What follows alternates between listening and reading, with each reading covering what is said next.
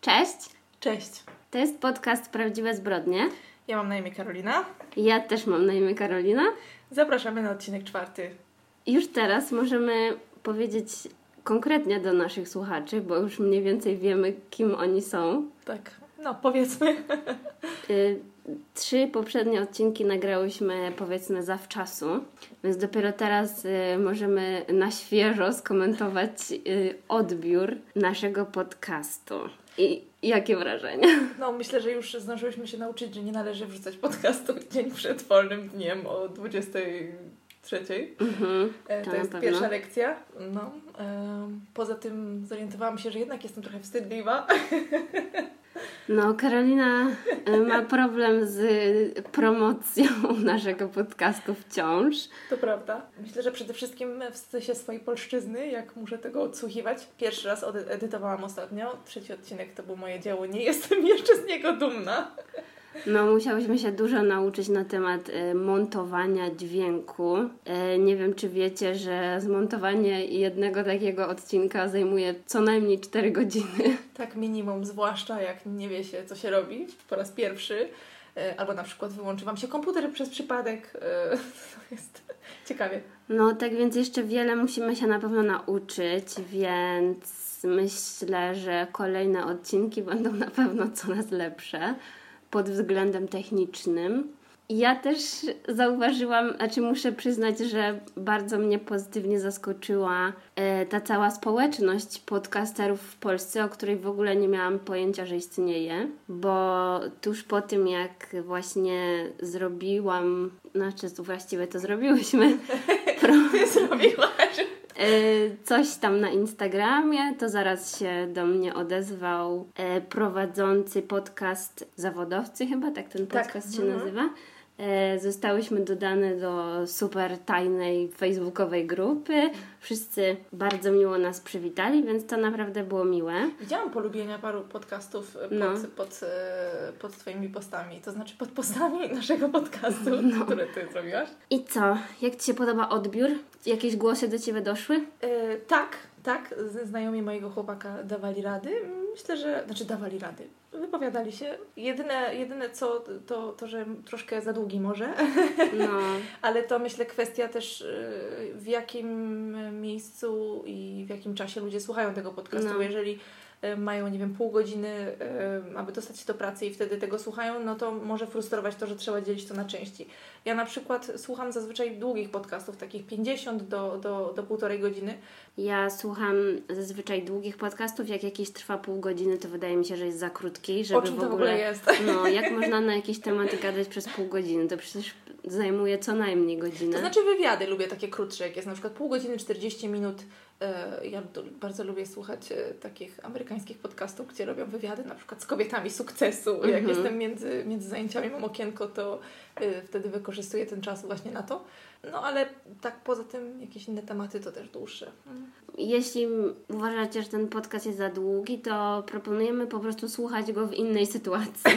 Na przykład jak sprzątacie. tak, dzisiaj, właśnie dzisiaj dzień sprzątania. Ja przesłuchałam kilka odcinków y, różnych podcastów w międzyczasie. Dzień sprzątania i prania w Polsce, ogólnopolski dzień No. czystości sobota. No, a poza tym to dużo znajomych mówiło, że oczywiście jakieś tam miłe komentarze, że fajnie się nas słucha, coś tam, coś tam i wszyscy zwracają uwagę na to, że jesteśmy zabawne. Nie wiem, czy tak to można powiedzieć. I Nigdy to- bym się tak nie określiła, ale to... No ja się bardzo cieszę, że to tak wychodzi, bo na pewno nie chciałabym, żeby ten podcast był sztywniacki. No, tak. Bo myślę, że jak mówi się o takiej tematyce dosyć mrocznej, to trzeba wyważyć to jakimś śmiechem. I co jeszcze ciekawe, to że moi rodzice e, są zapalonymi słuchaczami teraz podcastu, O! więc e, po pierwsze muszę bardzo uważać na to, co mówię. A po drugie, no właśnie jakoś dziwnie mój tato miał bardzo takie konstruktywne po prostu uwagi. Nawet a propos dzisiejszego tematu, to właśnie podsunął mi temat dzisiejszy, O, bo mój tata sprawy takie prawne e, bardzo go interesują, No. więc, więc pozdrawiamy mojego tatę. No moja mama też słuchała, zanim opublikowałaś Mhm. p- posty y, pierwsze, to powiedziała, że bardzo jej się podoba, że jesteśmy super, no bo co ma powiedzieć. Natomiast no, temat może jej trochę nie leżał, dlatego że nie lubi się moja mama za bardzo tak e, smucić i katować takimi rzeczami, ale powiedziała, że fajnie i, i, i też dowiedziała się, co to jest podcast, bo wcześniej chyba no nie właśnie, wiedziała. tak, Mhm. no to też jest problem. Do mnie też dotarło po czasie, że mam jednego kolegę, który prowadzi audycję w radiu i powinnam się jego też y, zapytać o parę rad. Także może następnym razem Mm. będę miała jakieś złote rady na ten temat. E, nie wiem dlaczego wcześniej mi to nie przyszło do głowy, ale. A jeszcze co, tak dla wyrównania, że nie wszyscy są tacy mili, Mhm. chyba największym antyfanem jest mój chłopak. o czym też muszę wspomnieć, e, bo on Niech uważa... wstydzi. No. Tak, on uważa, że przez 10 minut nie jest w stanie prze, przebrnąć, więc widocznie dla niego nie jesteśmy zbyt interesujące, żeby słuchać. Nie martw się, mój chłopak powiedział, że przeklikał, cokolwiek to oznacza No. y, i wypomniał mi jedną rzecz. Ogólnie powiedział, z tego co zrozumiałam, nawet mu się podoba, już się pytał, kiedy robimy koszuleczki, już ma par, parę projektów, ale y, wypomniał mi jeden błąd językowy, który zapisałam i postaram się już go więcej nie zrobić. No, znaczy to jeszcze muszę dodać, że z tego co ja znam twojego wybranka serca jest on bardzo krytyczny, więc i tak jestem w szoku, że przeklikał i tego co mówił też wydawało mi się, że jest okej Tak, dla no, niego. Był zadziwiająco pozytywnie nastawiony, co świadczy o tym, że nie może być to tragedia. Tak, nie może być to tragedia. W tym tygodniu ty jesteś pierwsza. No tak, Czy będę miała wielką depresję? Y, Nie będzie to aż tak depresyjna sprawa, nie wiem w ogóle jak to nazwać.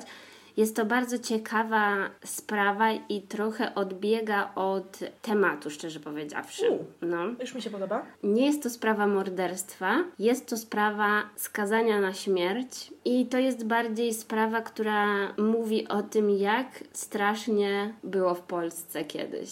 I za jakie absurdalne rzeczy ludzie umierali. I myślę, że to można na to patrzeć, jako, patrzeć faktycznie jako na morderstwo, ale nie zabójcy, który zamordował, tylko władzy, która wykorzystała swoją władzę, żeby skazać kogoś za no coś faktycznie złego, co zrobił, ale w dzisiejszych czasach wydaje mi się, że mógłby dostać parę lat w więzieniu, wyszedłby na wolność i by miał dalej spoko życie.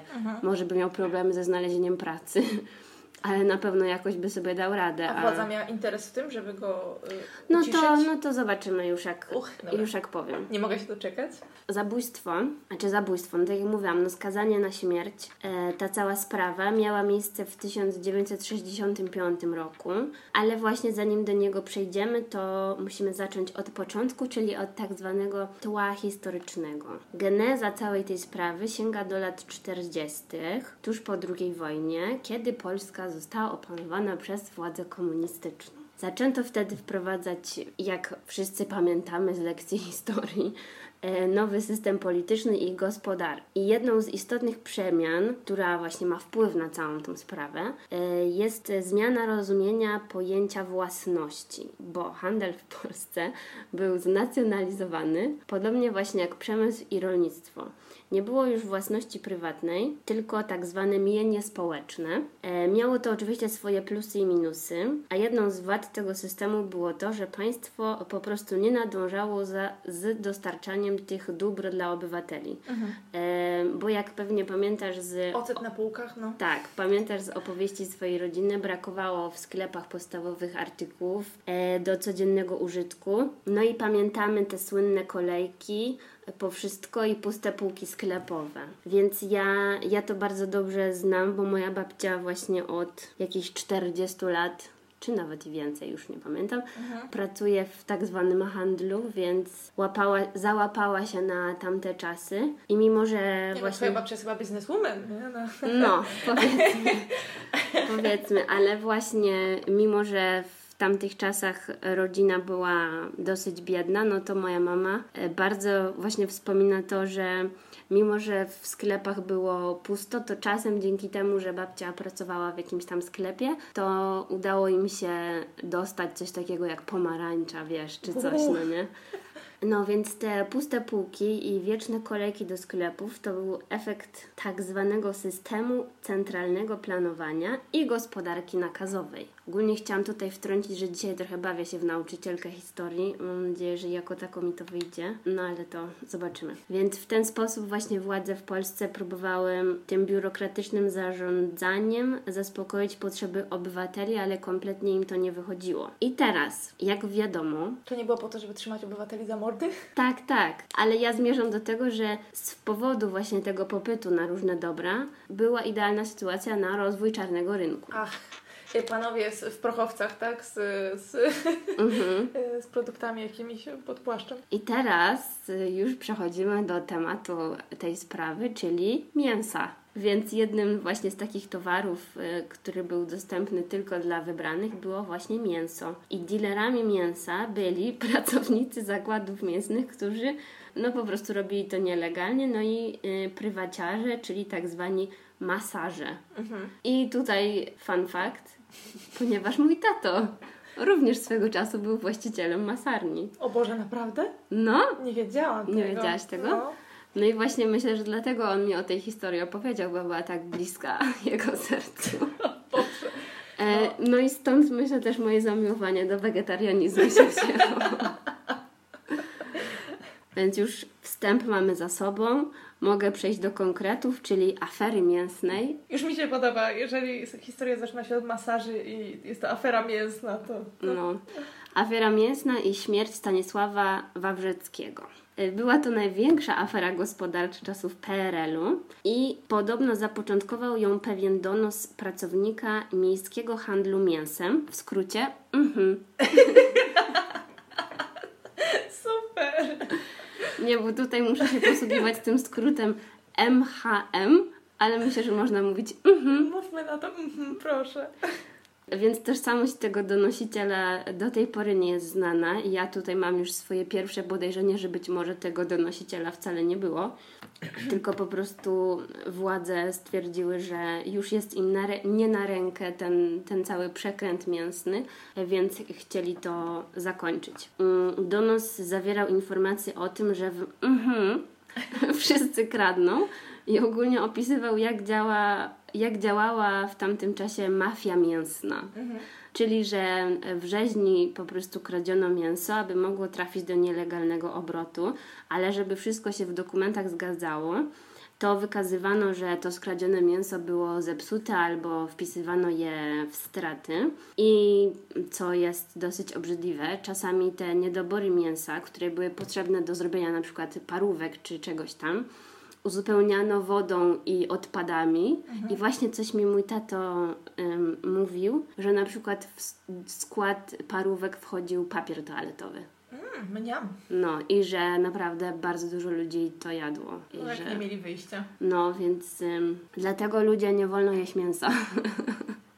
Ale Do to tej jest pory. ciekawe, że akurat mięsa nie było, ale papieru toaletowego mieli tyle, żeby napchać go do parówek. No, no nie wiem. E, Z kolei nadwyżki pochodzące z kradzieży tego mięsa trafiały do państwowych sklepów. No wiadomo, że nie było czegoś takiego jak no, te sklepy prywatne, w sensie no, Tak. ciężko było e, mieć po prostu coś na swoją własność, więc tak naprawdę władze musiały w jakiś sposób o tym wiedzieć. E, no więc kierownicy tych sklepów sprzedawali to mięso z zyskiem poza ewidencją, czyli no też jakoś tam na lewo, więc na pewno wszyscy ważni ludzie byli tajemniczeni w ten przekręt. A profity z nielegalnego obrotu mięsem trafiały prosto do kieszeni kierowników sklepów i dyrektorów odpowiedzialnych za handel mięsem w Warszawie.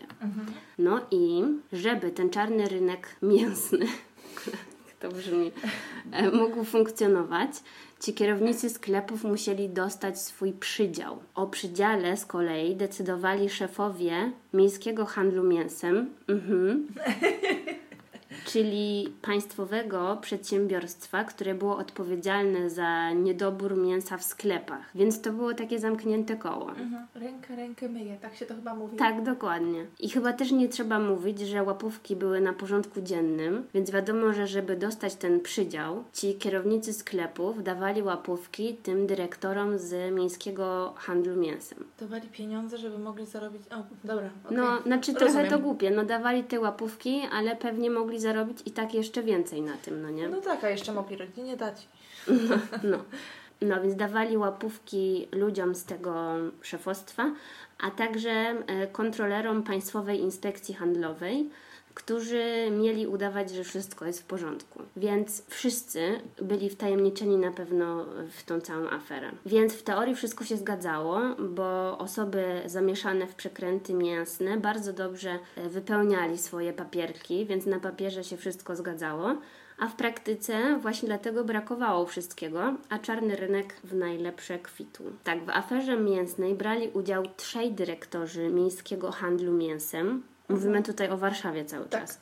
To oni decydowali, ile mięsa skierować do poszczególnych sklepów, więc to do nich musieli y, przymilać się właśnie ci kierownicy sklepów. No i w Warszawie funkcjonowały właśnie trzy główne siedziby tego miejskiego handlu mięsem. Trzy siedziby dla handlu mięsem? Boże. No, No dobra.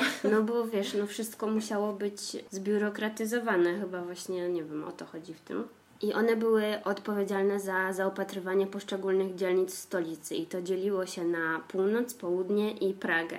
A w tak zwaną jurysdykcję tej Pragi wchodziło też śródmieście, więc nie wiem, czy to oznaczało, że to był największy ten y, obszar, czy coś.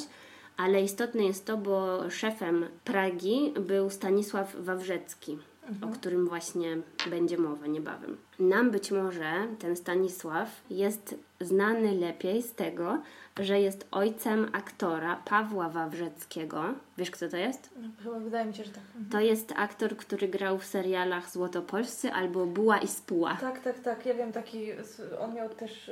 No właśnie, tak, tak, tak. On miał taki swój serial y, na dwójce czy na jedynce. No, chyba. On grał też w daleko od noszy. No, tak się no, chyba- no. On bardzo taki komediowy aktor. Jakieś kabarety chyba też. No, ale jak ja nie wiedziałam o, o tym, że to jest jego ojciec i że miał jakieś tam przykre życie, a je, powiesili jego ojca, jak on miał 15 lat. Powiem o tym później, ale ciągnęło się to przez całe jego życie. Dopiero do niedawna zostało to jakoś tam zrekompensowane. No ale historia jego ojca, tego Stanisława, to typowy przykład awansu społecznego w PRL-u, bo Urodził się w 1921 roku w rodzinie chłopskiej. Nie pochodził z Warszawy, tylko z Mławy. Do Warszawy przyjechał pod koniec lat 40., czyli już po wojnie. No i od razu zapisał się do PZPR-u i bardzo szybko awansował. I teraz po prostu jego ścieżka kariery to jest jak, nie wiem, tego em, dyzmy, czy jakoś tam. Em, był instruktorem Komitetu Wojewódzkiego PZPR, potem kontrolerem w Wydziale Handlu. Pod koniec lat 50. objął stanowisko dyrektora MHM-u Warszawa-Praga. No i możemy teraz y, się zatrzymać i wyobrazić sobie, jaki to musiał być człowiek. Jakie on musiał mieć układy i jak potrafił się tam wkręcić w te... Charyzma. No nie wiem, No tak, naprawdę... przypadkowi ludzie nie robią takich karier. No. Może teraz tak, kiedyś to. No, więc kiedyś na pewno musiał być w bardzo dobrych stosunkach z tak zwaną partią. Mhm. Stanowisko dyrektora MHM-u oznaczało ogromne wpływy i prestiż. Miał dużo pieniędzy z samej pensji, no i też jak wiemy z łapówek miał pewnie drugie tyle. Co ciekawe, miał też swoją sekretarkę i miał e, służbową Wołgę z kierowcą. Uuu, No, Wołgę, no. więc no naprawdę, jak na człowieka, który zarządzał mięsem na jedną trzecią Warszawy, to naprawdę miał bardzo dużo przywilejów. Ale z drugiej strony, jak tak myślisz o tym, że mięso to było, to był najbardziej deficytowy towar, to może składa się to w jakąś całość, że wtedy taka osoba ma tak dobrze w życiu. Hmm? No. Kolejny ciekawy fakt jest taki, że otrzymał od państwa mieszkanie, oczywiście niemałe, na najwyższym piętrze bloku przy Alei Niepodległości, O kurde.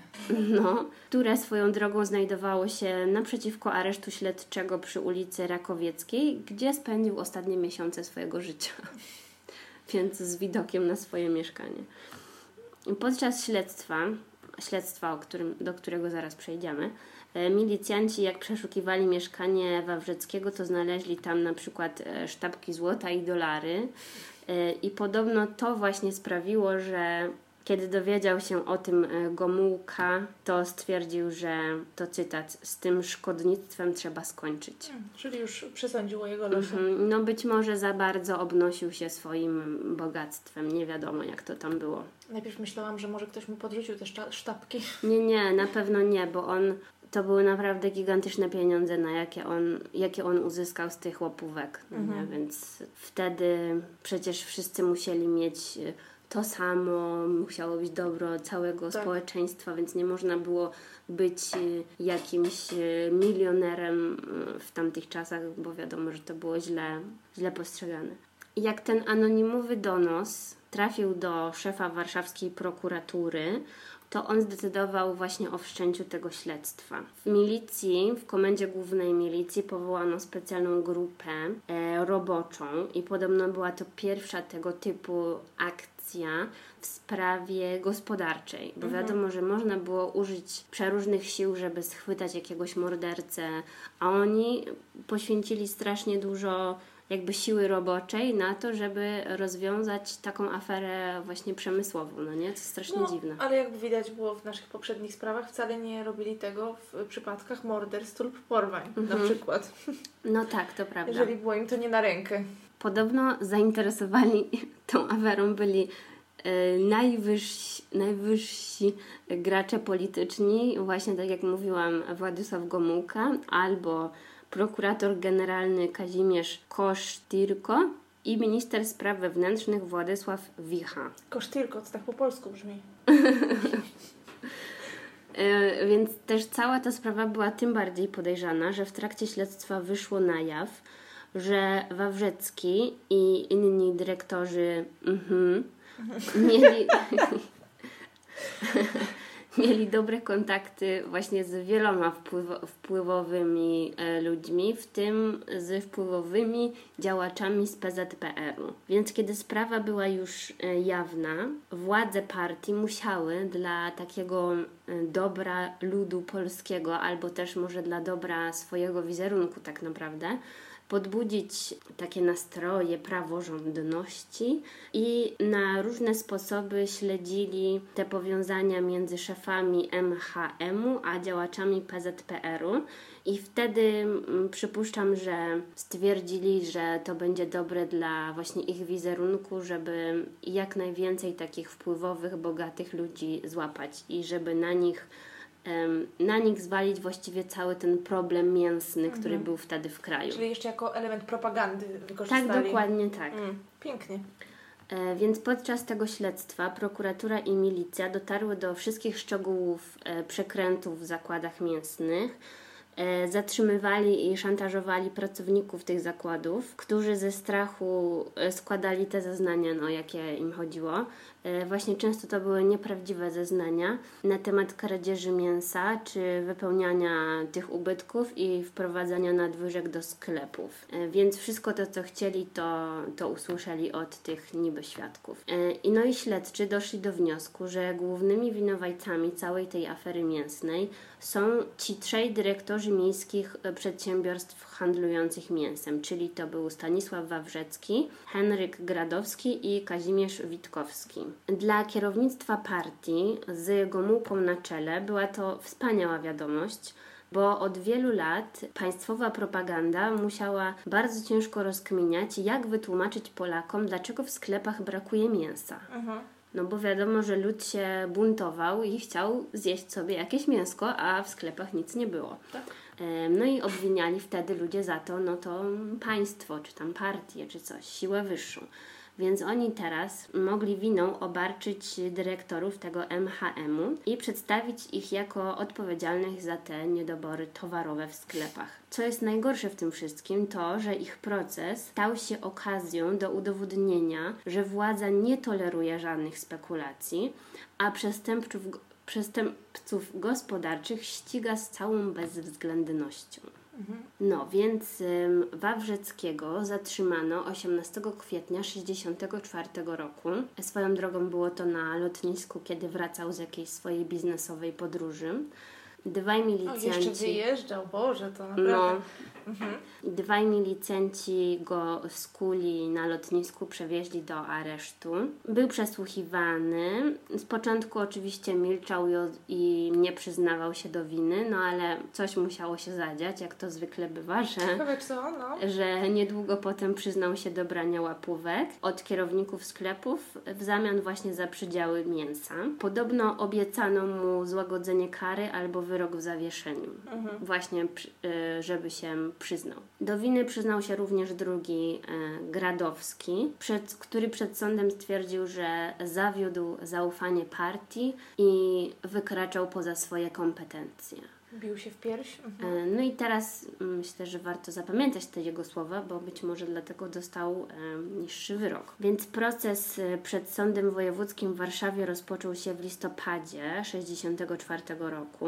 Oprócz trzech dyrektorów MHM-u na ławie oskarżonych zasie- zasiadło również siedem innych osób, e, na przykład kontroler Państwowej Inspekcji Handlowej, oskarżony o to, że za łapówki tuszował nieprawidłowości, a także kierownicy sklepów e, mięsnych. E, No i łącznie było to właśnie 10 osób oskarżonych za tą całą aferę mięsną. E, Oczywiście proces cieszył się ogromnym zainteresowaniem mediów i całego społeczeństwa.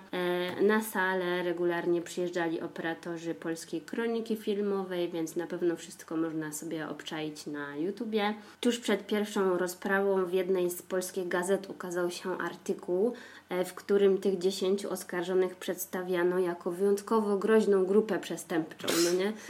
No wiesz, ja sobie tego nie wyobrażam. Jak oni mogli tak rozdmuchać tę sprawę tylko za to, że ludzie na lewo sprzedawali mięso? To jest po prostu dla mnie No niewiarygodne. było tylko i wyłącznie dla ich użytku, było im to wygodne, tak jak było to dla nich wygodne, tak jak wcześniej powiedziałaś. I tyle, no ohydne, po prostu ohydne.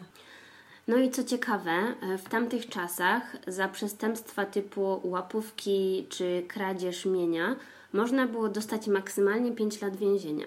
Mhm. w takim trybie standardowym. Ale prokuratorzy y, skierowali akt oskarżenia w trybie doraźnym, co oznaczało, że ich przestępstwo y, zostało sklasyfikowane jako naruszanie bezpieczeństwa państwa. E, No i ten y, tryb doraźny został wprowadzony przez komunistów w 1945 roku jako prawny pretekst do rozstrzeliwania polskich patriotów. E, W trybie tym doraźnym można było e, skazać na karę śmierci e, kogokolwiek za przestępstwo właśnie zagrażające bezpieczeństwu państwa i dopasowywali do tej definicji praktycznie wszystko to, co było im na rękę. I co więcej, nie można było się odwołać od wyroku, który został orzeczony w trybie doraźnym i wyrok należało wykonać natychmiast. Więc taką sobie poprawkę do prawa wprowadzili, co nie miało kompletnie sensu. Żeby być bezkarnym. Tak, to, no, żeby być bezkarnym i żeby e, ludzi, którzy e, przeszkadzali, żeby po prostu łatwo się ich pozbyć. No i oczywiście też władze liczyły, że, że kary te przyniosą efekty propagandowe. Jakby tych przekrętów jeszcze było mało, to władze powołały specjalny skład sędziowski do tego procesu, bo normalnie sprawa by przypadła do jakiegoś tam wybranego sądu ze względu na, nie wiem, lokalizację czy, czy coś, wiesz co mi chodzi. Tak, tak. No, a oni skierowali to do konkretnego sądu, w którym mm, była konkretna ekipa. Czyli wiedzieli, gdzie uderzać. Tak, dokładnie, bo ten skład sędziowski był przewodzony przez e, Romana Kryże Mhm. i to był bardzo sławny sędzia, a zasłynął tym, że w okresie stalinowskim wydawał wyroki śmierci na polskich patriotów. Poza tym e, na sali e, byli obecni rów, również najbardziej znani w tamtym czasie warszawscy adwokaci, więc ogólnie ci dyrektorzy tych mięsnych przedsiębiorstw, ci, którzy byli oskarżeni, mieli bardzo dobrych adwokatów, no bo też z powodu pieniędzy mogli sobie na to pozwolić. Ciekawą osobą tutaj była pani Zofia Wajdowa, która była żoną dziekana Okręgowej Rady Adwokackiej i ona w trakcie procesu starała się wykazać, że zeznania świadków zostały wymuszone biciem przez milicję i jako takie nie mają e, wartości dowodowej. No i ta pani nigdy nie pogodziła się z przegraną i e, tuż po tym procesie w 68 wyemigrowała do Izraela. No, czyli starała się coś zrobić dobrego. Tak, no ogólnie dużo ludzi się starało, ale nikomu się nie udało. To jest naprawdę bardzo przykre. Też ciekawe, że, ją, że pozwolili jej wyjechać. No, ale jak była żoną dziekana jakiejś okręgowej rady adwokackiej, no to być może jeszcze jakieś tam swoje, nie wiem, Może. wtyki mieli. No bo może im było to na rękę, żeby się jej pozbyć, nie musieli jej zabijać, zamykać w więzieniu, tylko sama pojechała i już więcej, no była żelazna kurtyna, to to co mówiła za granicą i tak by do Polski nie doszło, więc... No tak. Wiadomo też e, z tego wszystkiego, że prokuratura od początku wiedziała, że skaże oskarżonego na śmierć. Ale poczekaj, tylko tego jednego? No właśnie zaraz Ci powiem, Okej. ale tak, tylko tego jednego. Więc 1 lutego 65 roku prokurator Eugeniusz Wojnar wygłosił umowę końcową dla całej tej sprawy, w To której... szybciutko poszło. No bardzo szybko. To ile taka, taka sprawa w tych czasach pewnie by miała tysiąc tomów, nie? A... Tak, no bo nawet teraz jak są jakieś te przesłuchania polityków, jakieś afery taśmowe, nietaśmowe, to to przecież się ciągnie strasznie No tak, bo długo. mnóstwo jest dowodów, zanim to wszystko przejrzą, no to... Tak, no a tutaj oni tylko zwracali uwagę na te dowody, które im były potrzebne, Mhm. które im się podobały. Wymusili parę zeznań i. Tak, więc ten prokurator wygłosił mowę, w której zażądał trzech wyroków śmierci dla Wawrzeckiego, Gradowskiego i Fabisiaka. Po nim piękne mowy wygłosili adwokaci, no i to gdzieś tam w internecie można znaleźć. E, Ja tu mam takie cytaty spisane. Na przykład jeden adwokat mówił wprost do sędziów, że zabraniam wam orzec karę długoletniego więzienia, ale jeśli ją wymierzycie, ja moją lutnię adwokacką strzaskam. Znaczy ogólnie wszyscy tak bardzo z taką pasją podeszli chyba do tej sprawy, bo no zwłaszcza adwokaci chyba nie mogli po prostu przeżyć tego, jak absurdalne jest to, co się tam dzieje. Czyli oni nawet nie, dom, nie przypuszczali, że ktoś ich skaże na karę śmierci, tak? Bo cały czas mówisz długoletnie więzienie. Mhm, nie, no tak, no bo tutaj właśnie on tak powiedział, że zabrania długoletniego więzienia. No a ta śmierć to było jak niespodzianka. Nawet, nawet nie przypuszczali, coś, coś takiego zrobią. Drugi mecenas zakończył tak swoją przemowę. Jeśli na waszych ustach zjawi się słowo śmierć, to pamiętajcie, że ja byłem przeciw, przeciw, przeciw. No więc bardzo, bardzo fajne przemowy, ale następnego dnia, co? Nie, po prostu tak mnie zastanawia, bo niby to, jeśli to miała być część propagandy i miała pomóc w jakiś sposób według partii, tak? I tych ważnych wszystkich ludzi, ale to ludzie chyba tacy normalni, pan Kowalski to raczej był oburzony, że coś takiego zrobili. To Nie mam pojęcia. Mi się wy... to miał być cel? Że może żeby przestraszyć jeszcze bardziej? No, Nie, wiesz Chore. co, oni na pewno to tłumaczyli w ten sposób, że to są ludzie, którzy działali przeciwko dobru ludu polskiego. czyli zrobili I ich- takich potworów, że... I ich trzeba się pozbyć. I też stawić jako przykład, że proszę nie wykraczajcie mm, przeciwko nam, Mhm. czy coś. No nie Straszne. wiem. Tak, tak. Ciężko mi, nawet mi się to w głowie nie mieści. No i wyrok był taki, że e, Wawrzycki dostał karę śmierci, a trzech innych panów dożywocie. A czemu akurat Wawrzyckiego tak...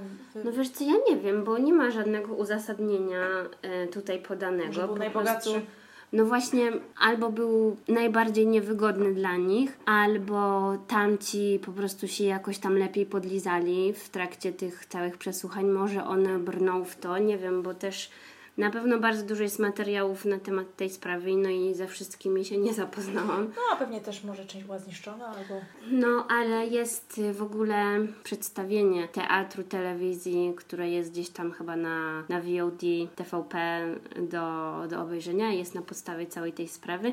Ale właśnie wszyscy się, wszyscy się jakoś tak bardzo tym procesem e, tam emocjonują. Nie ma za bardzo właśnie tych mm, informacji, które były trochę przed. E, ci, którzy też byli dyrektorami, dostali dożywocie, a ci pozostali, czyli ci tam ze sklepów, e, dostali od 8 do 12 lat więzienia. Więc to jest no trochę różnica dostać karę śmierci, a dostać 9 lat więzienia. No i uzasadnienie wyroku miało takie zdanie. e, Wobec grabieżców mienia społecznego sięgającego milionów złotych nie może być w Polsce Ludowej, która z ogromnym trudem i wysiłkiem całego społeczeństwa odbudowuje zgliszcza i ruiny pozostawione przez wojnę, żadnego pobłażania i tego rodzaju y, wrzut na organizmie zdrowego społeczeństwa musi być wypalony do korzeni. Kumasz? No, więc y, dlatego, że to była ten tryb doraźny czy coś tam, wyrok stawał się natychmiast prawomocny i podlegał wykonaniu, więc tak naprawdę tą karę śmierci powinni wykonać tego samego dnia. No i podobno ten Wawrzecki oczekiwał na wyrok w swojej celi, bo trochę to trwało, nie, nie, nie było to tego samego e, dnia w końcu. E, I do ostatniej chwili liczył na to, że ten wyrok odwołają. I właśnie tam przypuszczali, że być może ktoś mu coś obiecał, być może z kimś się jednak ugadał i liczył na to, że jednak y, uda mu się uniknąć tej kary śmierci, no bo to było naprawdę absurdalne, no ale nic się nie udało. No i jego adwokaci właśnie robili wszystko, aby ten wyrok unieważnić. Zwrócili uwagę na to, że proces toczył się w trybie doraźnym, ale to też właśnie nic nie dało. E, wysłali wniosek do jakiegoś tam prezesa, żeby zmienił ten tryb, ale otrzymali odpowiedź odmowną. I 1 lutego tego 65 roku sąd zakończył przewód całej tej sprawy i zgodnie z trybem doraźnym powinien natychmiast wydać wyrok, ale czterej sędziowie odroczyli jego wydanie do następnego dnia. No i to mogło świadczyć o tym, że ta sprawa została przeprowadzona jakby źle, no bo skoro to był ten tryb doraźny, to powinni to zrobić już teraz natychmiast. Mhm. Więc przez to, że to odroczyli, no to ci adwokaci myśleli, że też uda im się coś e, wskurać, ale oczywiście dostali odmowę, bo do tego trybu doraźnego nie przysługiwało odwołanie, więc to było takie kompletnie zamknięte koło. E, więc potem próbowali jakiegoś prokuratora generalnego nakłonić, aby wniósł tak zwaną rewizję nadzwyczajną, co też oczywiście się nie udało. Ostatnią szansą, jaką podjęli, było e, zwrócenie się do Rady Państwa, która mogła ułaskawić po prostu ze swojej tam instancji, ale to też się nie udało. Mhm. Więc no widać, że naprawdę próbowali poruszyć ziemię i nic z tego nie wyszło. Jest też reportaż na temat tej sprawy. E, jakaś dziennikarka rozmawiała z ówczesnym współwięźniem Wawrzeckiego, który opowiadał e, o całej tej sytuacji, bo spędził z nim trochę czasu w celi, kiedy on oczekiwał na wyrok. I podobno w chwili, w której ten Wawrzecki zrozumiał, że już idzie na egzekucję, to wszyscy mówili, że on w sekundę posiwiał. Mhm. Nie wiem, czy to jest możliwe. Poprosił tego swojego kolegę o ostatniego papierosa, ale był tak sparaliżowany, że nie mógł go wsadzić do ust w ogóle. Mhm. I strażnicy, znaczy koleś musiał być naprawdę przerażony. No. Strażnicy musieli siłą go wyciągać, wyciągać z celi e, i zaprowadzić na miejsce tej egzekucji, bo on nie był w stanie sam mhm. tam pójść. Co też mi się wydaje strasznie nieludzkie. Dopiero następnego dnia do jego rodziny wysłano pismo z informacją o wykonaniu wyroku. Strasznie. Nie wiem, mi się wydaje, że teraz, znaczy dobra, teraz nie ma już czegoś takiego, ale zawsze mi się wydawało, że kiedy ktoś jest skazany na śmierć, to ma szansę, żeby się pożegnać jeszcze, no nie? Albo w jakichś amerykańskich filmach nawet jest widownia, albo tam była widownia, jak były jakieś kary śmierci.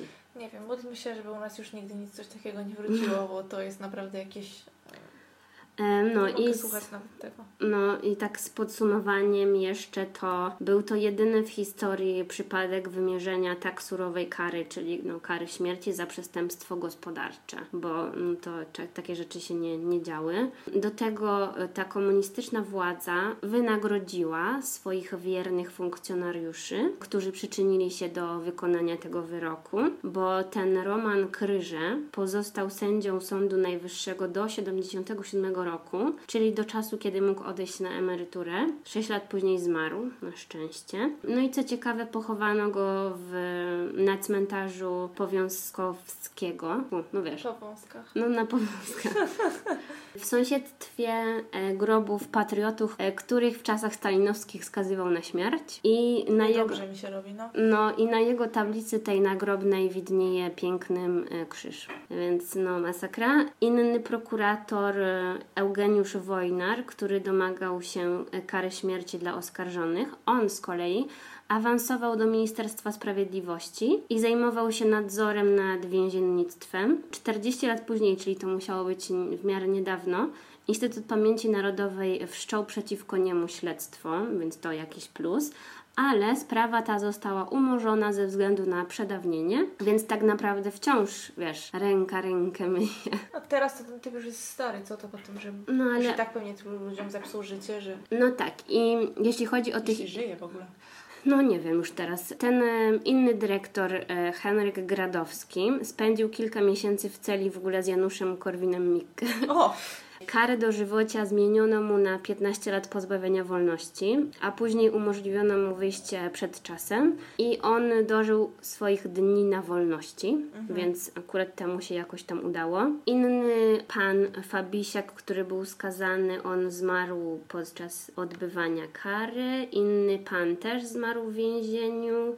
A z kolei ten trzeci dyrektor, y, który nazywał się Kazimierz Witowski, w 80 roku wyszedł na wolność i strasznie dziwna sprawa, bo jego rodzina pisała na niego donosy i składała na niego skargi i wszyscy jego najbliżsi się od niego odcięli i chcieli, aby wrócił do więzienia. O Boże. I A on, go jeszcze, czy nie? wiesz, co, nie sprawdzałam jego historii, ale on popełnił samobójstwo, więc nie wiem, co tam się działo. Może mu się coś w głowie poprzestawiało biedaczkowi w więzieniu. No, znaczy pisali, że popełnił samobójstwo po kolejnej awanturze rodzinnej, więc bardziej to chodziło o to, że nie wiem, może oni faktycznie nie byli zbyt dobrymi obywatelami, no ale żeby, nie wiem. Ale jeszcze nie koniec, bo w 2004 roku e, Rzecznik Praw Obywatelskich złożył wniosek o kasację wyroku tego z 65 roku. No i to coś tam dało, bo sąd przyznał tak jakby rację, że tamci oskarżeni nie mieli sprawiedliwego procesu. Kiedy ten wyrok w 2004 tam zapadł, bo w końcu ta kasacja chyba została przyjęta, trochę nie, jakby trochę nie rozumiem, jak to się prawnie... Trzeba byłoby się na prawie znać. No, nie rozumiem trochę, jak to się tam wydarzyło, ale w jakiś tam sposób była to próba naprawienia tego, co się wydarzyło, ale tak naprawdę nie dało się tego naprawić, bo wszyscy oskarżeni już nie żyli wtedy, Mhm. więc mogli tylko jakoś to mm, wynagrodzić rodzinom. Oczyścić imię. E, tak, Znaczy, no, oczyścić może nie, bo czegoś tam winni pewnie byli, ale no. no ale rozumiem, jakoś tam, tak. wiesz, no te straty chociażby, no tyle lat w męczarni pewnie. No i jedyne co zrobili, to dali odszkodowanie e, tym em, właściwie rodzinom oskarżonych. No i ten e, główny, o którym e, mówiłam, to właśnie ten aktor, już w sekundę zapomniałam. Wawrzycki, No, Paweł. on i jego matka dostali e, 200 tysięcy w 2004 roku. Za ojca. No, Tak. To super. No.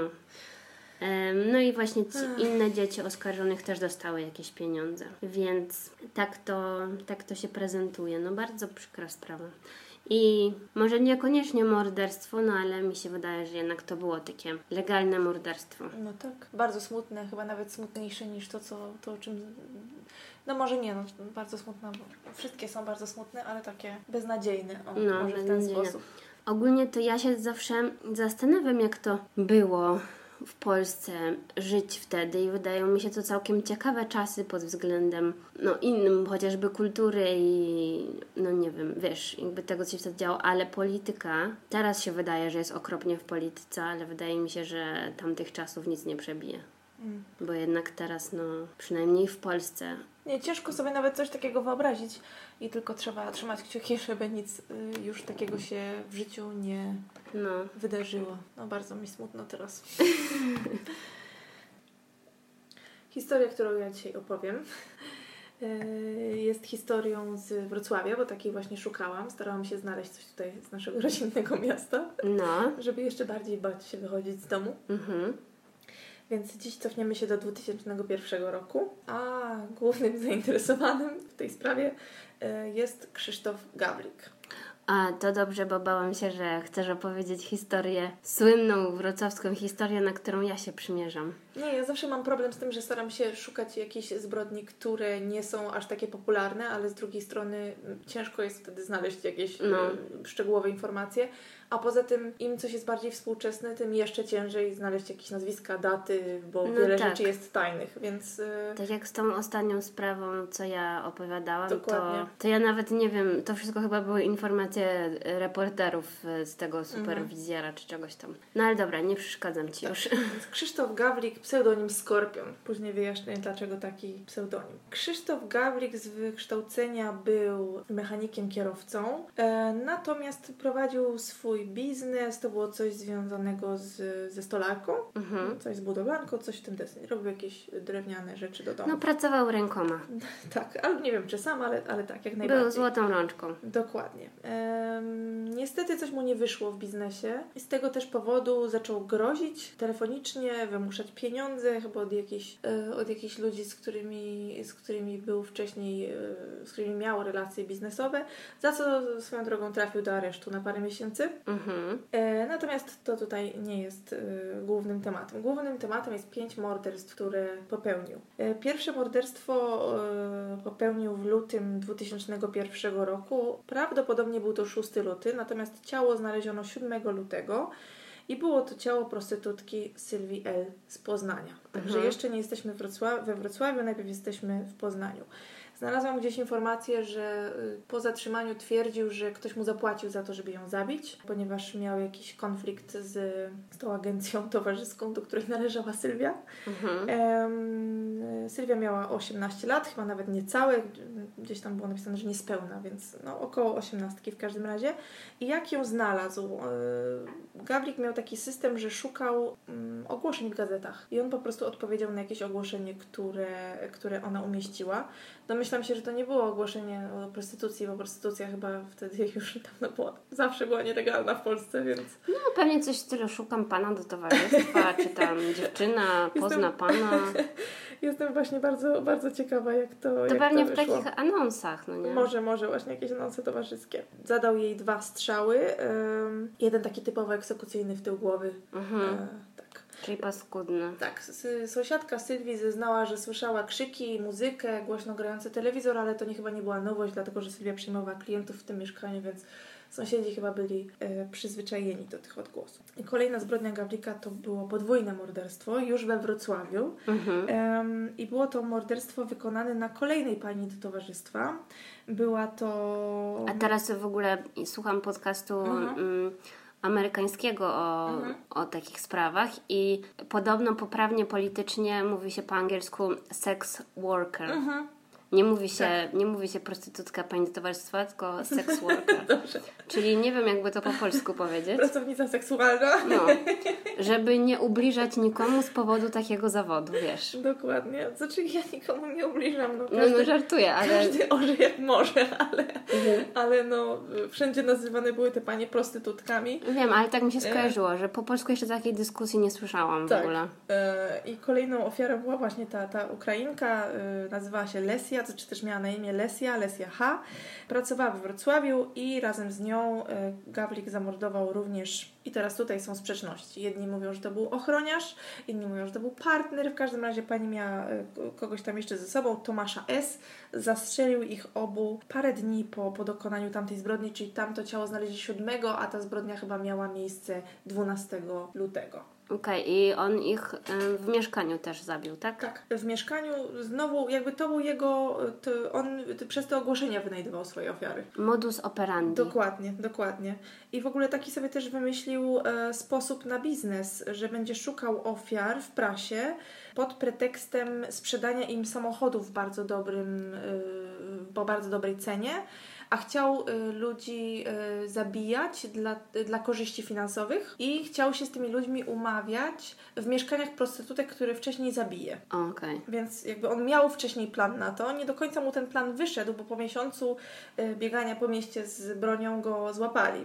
I teraz z jakiej broni on zabijał te wszystkie swoje ofiary, bo o tym zapomniałam. Zabijał je z broni Skorpion. Y, Okej. To był pistolet y, taki maszynowy i stąd też jego pseudonim Skorpion. Maszynowy to znaczy taki duży? Chyba tak, no tak. Znaczy, nie wiem czy duży, kurczę, ale znalazłam informację, że to był maszynowy, ale też y, znalazłam informację, że on y, przed zabiciem prosił, żeby, czy może skorzystać z toalety, szedł i tłumik przykręcał na ten więc szczerze mówiąc nie wiem dokładnie jak to, jak to wyglądało. Gdzieś też znalazłam informację, że ta pierwsza prostytutka z Poznania najpierw go nie chciała wpuścić do mieszkania, bo miał doklejone wąsy i miał, chyba wydał jej się podejrzany czy coś takiego, ale on się nie poddał i przyszedł chyba, wrócił jeszcze raz, czy, czy coś w ten deseń.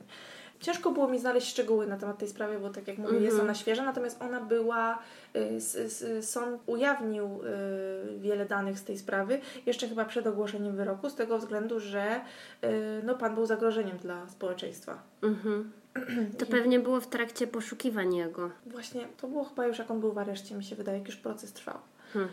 Tak, przynajmniej taką informację znalazłam, ale yy, zachęcam. Dość wyczerpujący artykuł jest na TVN24. Tam jest dużo szczegółów wypisanych, których w innych miejscach nie znalazłam. Znalazłam na przykład parę odnośników do artykułów na jego temat, które już nie działały. Więc jakby mhm. ciężko mi było, yy, dużo było powielania tych samych informacji, takich bardzo zdawkowych, jakichś, że o, aresztowali, a że to chyba ten. A...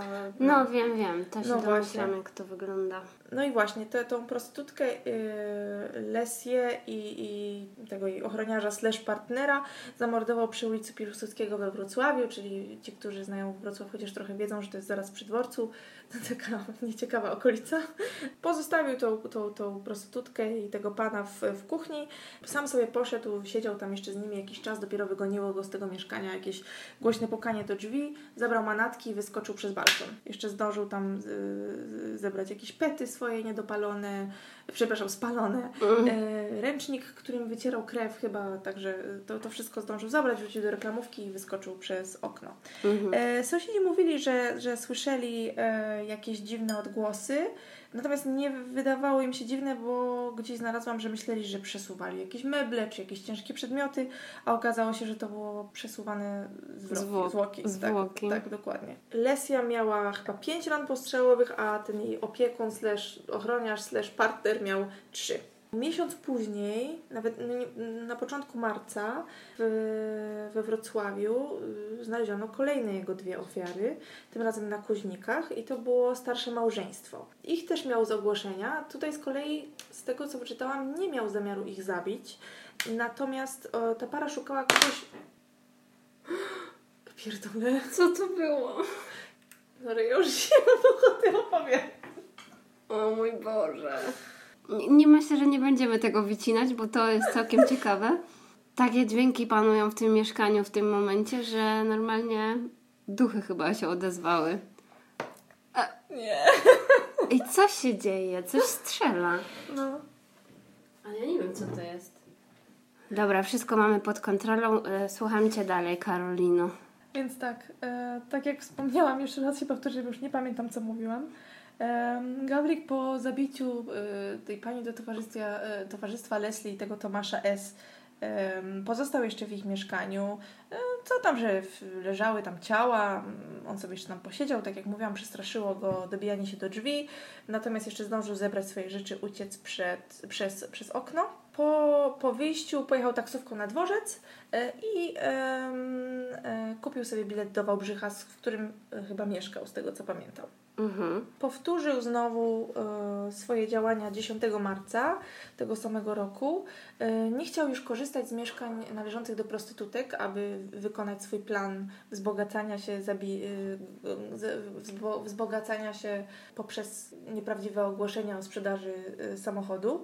Nie chciał już korzystać z, tego mieszkań, z tych mieszkań prostytutek, dlatego odpowiedział na ogłoszenie e, starszego małżeństwa. Spotkał się z nimi e, na wrocławskich Kuźnikach i, on twierdził, że nie szedł tam z zamiarem zabicia nikogo. Problem był taki, że e, Janka i jego żona którzy mieli mieszkanie przy ulicy Majakowskiego, chcieli wynająć mieszkanie na co najmniej pół roku i chcieli, żeby zapłacił on z góry. On chciał wynająć to mieszkanie tylko na miesiąc. Mhm. No i pan Jan i jego żona stwierdzili, że muszą się naradzić, co bardzo się Gawlikowi nie spodobało. No wkurzyli go, więc e, postanowił ich zabić. Aha. tak. Puściły mu nerwy, zabił, e, w pośpiechu uciekł z tego mieszkania, wsiadł do swojego Fiata i pojechał z powrotem do domu do Wałbrzycha. Mhm. E, co ciekawe, wszyscy mieli bardzo dobre zdanie o, o Gawliku. Jego teściowa w ogóle nie wierzyła, nawet jak już był oskarżony o te pięć morderstw, w ogóle nie wierzyła w to, że, że on coś takiego mógł zrobić. Wszyscy mieli o nim dobre zdanie, że był wrażliwy, że można było z nim rozmawiać na wiele tematów. Natomiast e, biegli jednogłośnie stwierdzili, że te, to wzbogacanie się jakby było na drugim miejscu, że jakby to sadystyczne mordowanie Aha. było na pierwszym. Zresztą on powiedział, że lubił potem już w procesie, bo on dużo razy zmieniał zdanie. Mówił, że że to zrobił, potem mówił, że tego nie zrobił, mówił, że ktoś mu zapłacił za część morderstw, że tego w Poznaniu w ogóle potem nie, mówił, że nie zrobił. E, że on zabił trzy ofiary, a na jedną się patrzył, jak ktoś inny zabijał. No co chwilę zmieniał, zmieniał zdanie. Mhm. Trochę to trwało, natomiast on się przyznał w trakcie procesu, że sprawiało mu radość patrzenie na cierpienie ludzi i zabijanie ich. W ogóle śmiał się ponoć podczas procesu, który się swoją drogą wydarzył rok później, po tym miesiącu zabójstw, po tyle czasu trwało. To wszystko, tak, tyle, tyle, tyle razy zmieniał zeznania, ale jak go złapali, bo nie powiedziałam najważniejsze, złapali go absolutnie przez przypadek. Yy, tak jak mówiłam, to jego killing spree trwało przez miesiąc, mniej więcej, tam miesiąc i parę dni. Ostatnimi jego ofiarami byli właśnie ci państwo, którzy chcieli mu wynająć mieszkanie. Mhm. A został złapany w taki sposób, że wsiadł po pijaku do samochodu i 21 marca powodował wypadek z polonezem. Uciekł z miejsca zdarzenia, gdzieś tam wjechał na chodnik, jechał pod prąd, wjeżdżał na torowisko dla tramwajów. Yy, No i policja go ścigała chyba ze 20 minut, jak nie dłużej. W końcu go Taki zatrzymali. prawdziwy pościg jak w Los Angeles. Dokładnie. W końcu go zatrzymali. E, To oczywiście się wszystko działo we Wrocławiu, na jednym z wrocławskich skrzyżowań. E, W końcu go zatrzymali, no to on nie chciał wyjść z auta, nie reagował na ich komendy, no to musieli go siłą wy, wyciągnąć, e, obezwładnić, zakuć w kajdanki. No i okazało się właśnie, że to był 36-letni Krzysztof Gablik. Oczywiście jeszcze wtedy policja nie wiedziała, że to on dokonał tych pięciu morderstw. Był pijany, miał chyba 2,5 promila we krwi. Ciężko było zrozumieć w ogóle cokolwiek, co on mówi, no był, był tak nawalony. No ale w aucie znaleźli przy nim właśnie ten pistolet maszynowy, e, Skorpion, z amunicją, ze wszystkim. On twierdził, że w ogóle to nie jest jego pistolet. Potem mówił, że, znalazł, że kupił ten pistolet na przejściu granicznym z Czechami, gdzie e, dlatego, że ktoś mu telefonicznie groził wcześniej. E, Także miał mnóstwo No, różnych co to za historia No, dziwna. nie mam pojęcia. Może, to, może próbował jakoś dorobić coś do tej historii z tym, że on był wcześniej w areszcie z powodu tych gruźb i, i, Mhm. i próbowania wyłudzenia pieniędzy. A jego żona, ponieważ zapomniałam też powiedzieć, że on miał żonę i córkę, O. żona twierdziła, że on jeździł szukać pracy i że załatwiał jakieś formalności i dlatego w ogóle pojechał do Wrocławia i tak dalej. Także nikt jakby nie wierzył do samego końca z jego otoczenia, że on mógł coś takiego zrobić. Wydawał się wszystkim kimś w miarę Normalne. normalnym, tak. Em, Tacy są najgorsi. Natomiast oczywiście zbadano łuski i pociski z tych mieszkań, w których on wcześniej zabił ludzi. Policja gdzieś tam sobie e, zdała sprawę w pewnym momencie, że jest duże prawdopodobie- prawdopodobieństwo, że to on zabijał tych ludzi, że to on dokonał tych morderstw, więc w końcu postawiono mu e, zarzuty. Przyznał się, tak jak powiedziałam, potem wszystko od, odwołał, jego rodzina cały czas twardo wierzyła, że no, w życiu nie mógł czegoś takiego zrobić. E, I właśnie był jakiś taki cytat od teściowej, że dla mnie to jest niewiarygodne, a wręcz absurdalne, ja znam go tylko z dobrej strony. Zawsze był grzecznym, sympatycznym, uprzejmym i miłym człowiekiem, nigdy nie miał żadnych nałogów, nie pił, nie palił. No i co z tego? E, no właśnie. To znaczy, że psychopatą nie może być, jeśli nie pije i nie pali? No właśnie. Potem we wrześniu przyznał się do wszystkiego, po dwóch dniach zmienił zeznania i, i twierdził, że musi przemyśleć swoją obronę, że nie, dok- nie deklaruje swojego stanowiska w tej sprawie, e, ani nie oświadcza, że przyznaje się do tych zabójstw. To był cytat. Aha. Tak, twierdził, Musiał że potrzebuje zastanowić. jeszcze, tutaj cytuję, jeszcze miesiąca na przemyślenia. No coś ty. Tak. A w To międzyczasie już ze względu na tą nazwę, na tą, tą nazwę, jaką miała broń, już go śledczy nazwali Skorpionem. W listopadzie znowu się przyznał, że popełnił te pięć zabójstw. Powiedział o tym swoim planie, że szukał ludzi w gazecie, e, w ogłoszeniach z gazety, e, że chciał ich oszukiwać właśnie tym, że, że, będzie, że chce sprzedać samochód w takiej atrakcyjnej cenie i chciał się z tymi kupcami umawiać w mieszkaniach prostytutek, które wcześniej zabijał. Oczywiście nie miał żadnych samochodów na sprzedaż, a po prostu tych, którzy przychodzili zainteresowani e, kupnem samochodu, chciał straszyć, e, kraść pieniądze i uciekać. No i tak w kółko. I to Mhm. był, miał być jego nowy sposób na życie. Mm, Natomiast tak jak mówię, e, biegli stwierdzili, że u niego na pierwszym miejscu raczej było zabijanie, a dopiero później jakiekolwiek zyski, które mógł z tego wyciągnąć. Zresztą przyznał się chyba później i powiedział coś takiego, że, że zaczęło, jakby ekscytowało go to, tak? Mówiłam wcześniej, że powiedział, że sprawiało mu to przyjemność i, i cieszył się cierpieniem. Są takie cytaty jego jakieś straszne. No i biegli stwierdzili, że we wszystkich przypadkach zabójstw sprawca wykazał silniejszą motywację zabijania niż do wyciągania z tego planowanych korzyści. E, Jego zachowanie jest typowe dla sposobu działania seryjnych sprawc, e, sprawców zabójstw. Tak Mhm. twierdzili lekarze, to znowu był cytat. Nie był awanturnikiem, że tam już mówiłam, że teściowa twierdziła, że był świetny, przecież taki miły, że w ogóle nie mieściło jej się to w głowie, że on coś takiego mógłby zrobić. Wcześniej też był w wojsku i też miał same dobre opinie, był bardzo zdyscyplinowany, o wszystko dbał. Jego przełożeni mieli o nim tylko dobre zdanie. Nigdy nie leczył się psychiatrycznie, no teoretycznie sprawiał wrażenie człowieka absolutnie normalnego. W czerwcu 2002 w końcu trafił przed sądem. nie okazywał żadnej skruchy. Na sali były też rodziny zamordowanych i ponoć były jakieś takie, też znalazłam właśnie w tym artykule z TVN24, że e, słychać było tam z tych ław, yy, że należy mu się kara śmierci, że mm. powinien dostać tyle kulek, ile ludzi zabił, czy coś takiego. E, no i właśnie wtedy powiedział, lubiłem patrzeć na cierpienie ludzkie, a jak ludzie umierają. Na początku robiłem to za określone kwoty pieniędzy, a potem zaczęło mnie to fascynować. No bo cały czas twierdził, że to były zabójstwa płatne, nie? Przez jakiś czas. No ale to była chyba bójda. Ponoć też się uśmiechał podczas składania zeznań. Śmiał się i, i zapytany dlaczego, yy, mówił, że ma świetne samopoczucie podczas procesu. Mm. Jak siedziały to rodziny. tak jak Karol Kot. No. Został skazany za zabicie tych pięciu osób na dożywocie, z tym, że mógł się, może dopiero się ubiegać? Tak, z tym, że może dopiero ubiegać się po 50 latach yy, odsiadki o yy, wcześniejsze zwolnienie. Czyli... Czyli wtedy będzie miał 86 lat. A, to raczej nie dożyje. Skazano go na dożywocie ze względu na tą motywację taką sadystyczną. Mhm. Że częściowo może to nie był, nie, mm, gdzieś znalazłam taki, takie zdanie, że może on nawet nie był świadomy w 100%, że ma takie pociągi jakby do, do tego, w sensie zdał sobie sprawę z tego później, że jego to ekscytuje, że takie mhm. sadysty, sadystyczne, taki pociąg do sadyzmu. Nie? No i teraz pozostaje pytanie, czy jakoś no, posłuchaj. da się to wytłumaczyć. Pani mecenas, która go broniła, zwracała się, y, oczywiście składa apelację, tak? Y, natomiast on odmówił, ponieważ ponoć w tej apelacji, którą ona złożyła, y, pojawił się taki argument, że to wyrok był niesłuszny, ponieważ proces był poszlakowy mm. i że zeznania g- g- tego Gawlika były manipulowane. I no, chyba czyli... to jemu się nie spodobało, że on, że ktoś jakby argumentował to, że on był manipulowany, przynajmniej tak znalazłam w jednym Aha, z artykułów. Okay i że zwrócił się do, swojej, e, do swojego obrońcy, aby nie składała tej apelacji. No i jakby tym samym stracił możliwość na apelację, ponieważ minął czas do tego, żeby tę apelację składać. Czyli był zbyt dumny, żeby bronić się tym, że ktoś, go mani- ktoś nim manipulował. Dokładnie, prawdopodobnie. Trafił do Wołowa, do więzienia. A. Tak, no to jest chyba taki, yy, taka lekka wszystkich. Znaczy się, ja tak zareagowałam dlatego, bo w mojej rodzinie przez wiele lat jest y, dom przy więzieniu w Wołowie. No właśnie. Więc bardzo dobrze znam tę okolicę.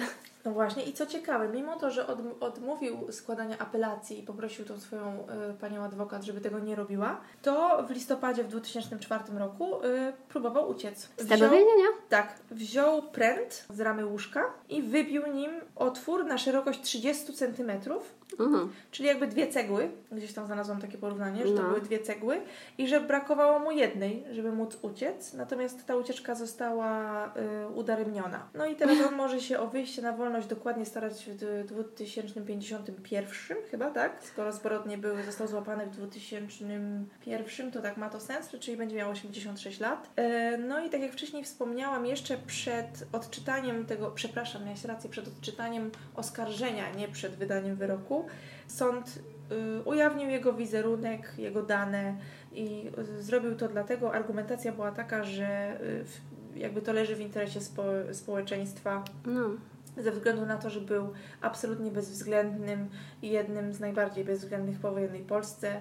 I gdyby w sumie nie to, że przypadkowo go złapali y, po pijaku, jak spowodował kolizję, Y, no to prawdopodobnie robiłby to dalej bez większego problemu. Hmm. Y, później y, to znalazłam też w paru miejscach. Znalazłam najpierw jakiś osobny artykuł na ten temat, a potem trafiłam na ten artykuł na TVN24, który też o tym wspomniał, że po czasie podejrzewano go również o zabójstwo pary studentów w, w Górach Stołowych, które miało o, miejsce w 97. To ja słyszałam o tym. Tak, i bo ich też zastrzelono na jakimś takim uczęszczanym szlaku gdzieś w ciągu uh-huh. dnia, chyba gdzie było mnóstwo turystów. Był jakiś właśnie krzyk tej kobiety i później były strzały. Chłopaka zabito dwoma, dziewczynę jednym strzałem ale ustalono, że, że jednak ten Gawlik nie miał nic wspólnego z tym podwójnym morderstwem. Mhm, no bo dla niego to trochę by było za mało tych strzałów. Prawdopodobnie tak, tak, tak. Także jak widać we Wrocławiu również można się natknąć na wariatów, nie tylko w Krakowie. No, raczej wszędzie. Jak zwykle starałyśmy się mówić krótko i zwięźle, ale nie wyszło. Nie wyszło. Yy, chyba myślicie się... moja historia będzie chyba krótsza niż Twoja. No, to dziękujemy Wam za uwagę w tym odcinku.